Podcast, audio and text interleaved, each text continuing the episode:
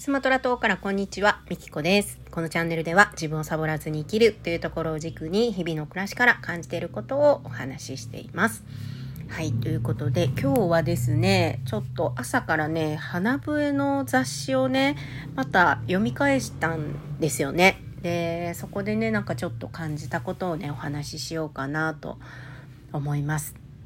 改めて、もう何度も見てるんですけど、だからね、改めて思ったのが、まあ、私のことを紹介してくれてるんですよ。花笛雑誌。で、私自身はこの花笛雑誌を作ることに、えー、全く関わってないんですよね。まあ、写真ちょうだいとかね、ちょっとこういうの作ろうと思ってるみたいなのは聞いてたけど、あの別に、あのその、ね、作る活動の中には全然参加してなかったんですけど、出来上がってみたらですね、その私について4ページにわたって紹介されてるんですよ。結構あの濃厚な感じでね紹介されてるんですよ。でしかもねもうこんだけ特集されたらあのトップでね特集されてるんですけどこんだけ特集されてたらもうね本当いいんじゃないかって思うぐらいなんですけどもうまだ足りないのかあの次回ね、まあ、私にインタビューするっていうのも書かれてるんですよここにね詳しくは次回インタビューって多分次は私の、まあ、生の声というかあの声があの乗ると思うんですけどこれってなんかすごいことなんじゃないかなってねなんかね思ったんですよ。こんな4ページにわたって特集されてでさらにその次回のあの雑誌でねインタビューしてもらえてまた次回も私が載るわけなんですけどなんかこう自分が与えた影響の大きさっていうかなんかねそれをすごい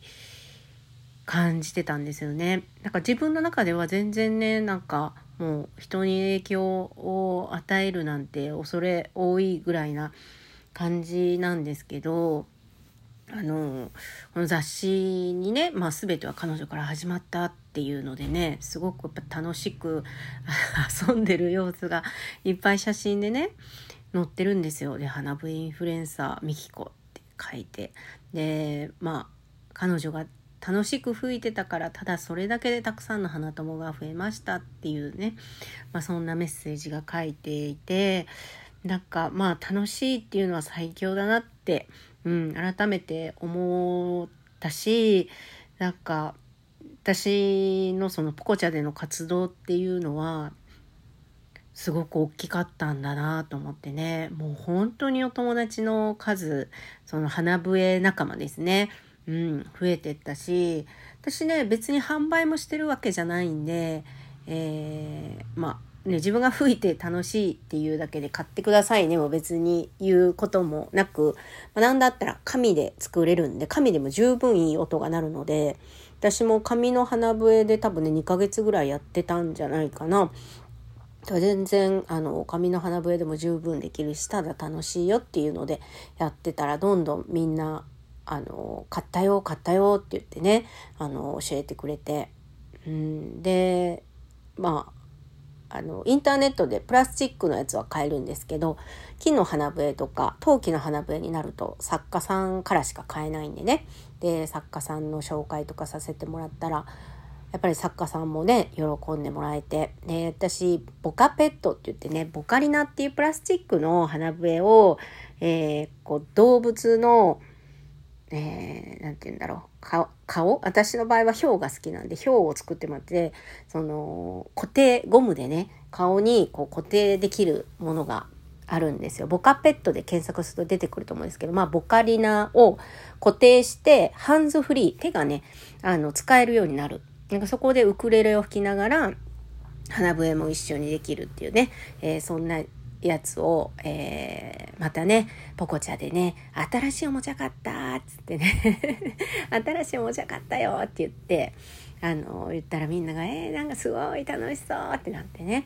そうで欲しいって言った子がいたんでねそのボカペットの作家の田中健さんっていう方にねおつなぎしたりしてなんかそんな風にしてるとね作家さんのつながりもたくさん増えてでなんか作家さんからもねあのみっこさんが紹介してくれたからとか言ってくれてなんかねすごく自分が楽しく吹いてることで潤ってる人がたくさんいるんだって思ったらなんかねこれってすごいことなのかなっていうのをね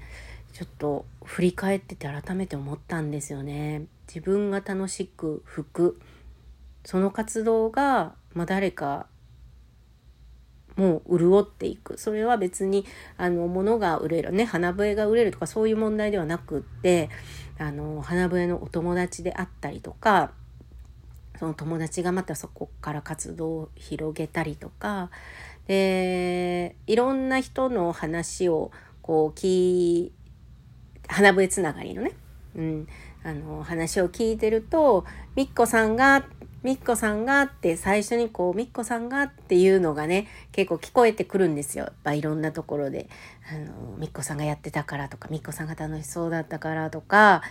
うん、なんかみっこさんが紹介してくれてとかね、うん、でそうなんかこの雑誌の中にもね「花笛インフルエンサーみっこ」って書いてくれてるんですけどなんか、まあ、自分が好きでねもう本当に遊んもうね遊びの一環だったんですよ ポコちゃんもね。うん、なんかねアイドル活動をやってみるとか言ってね。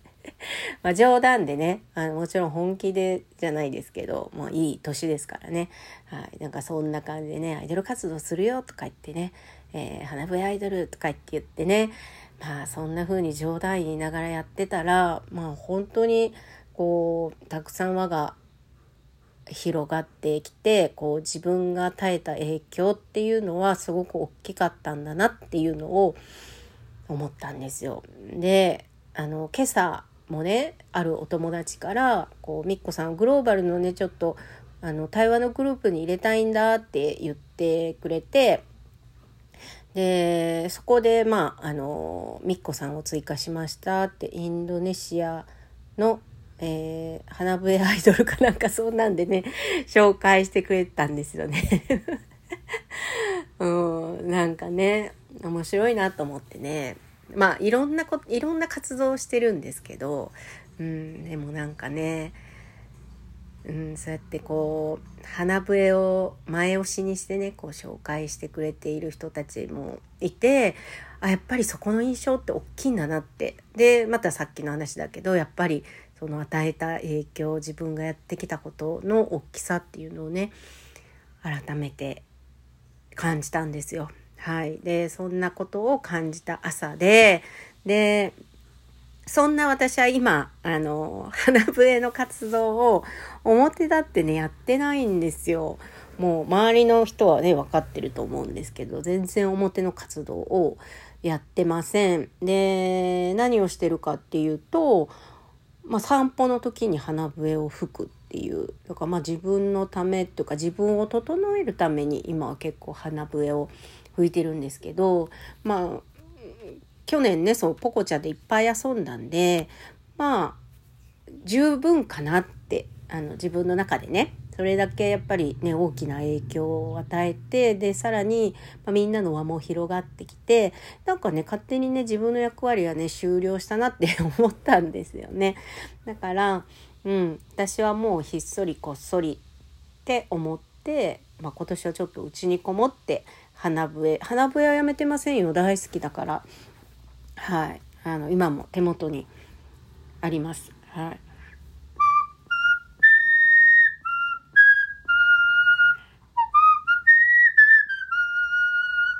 花笛はもういつもあの持ち歩いてます。いつでもどこでも吹けるんでね。はい。でまあそうやってね振り返ってあのお友達がね花笛アイドルのあのみみっこちゃんだよって言ってくれたりとかその花笛雑誌をねまた振り返ってみたりとかいろいろしててあなんかこそこそね、あの一人でね、引きこもってやってる場合でもないのかなってね、ちょっとまたなんかこう、背中を後押しされるようなことがたくさん起きてて、うん、また花笛ライブしようかなって思った朝です。はい、この間までね本当に今年はねお休みって花笛あの表の活動がねお休みって思ってたんですけどあーでもやっぱり花笛吹きたいなみんなで遊びたいなまあ私はもうオンラインでしか遊べないんでねみんなとね。うんはいまあやるかやらないかは分かんないですけど、えー、そんなことを思った朝でした。はいということで最後までお聴きいただきありがとうございました。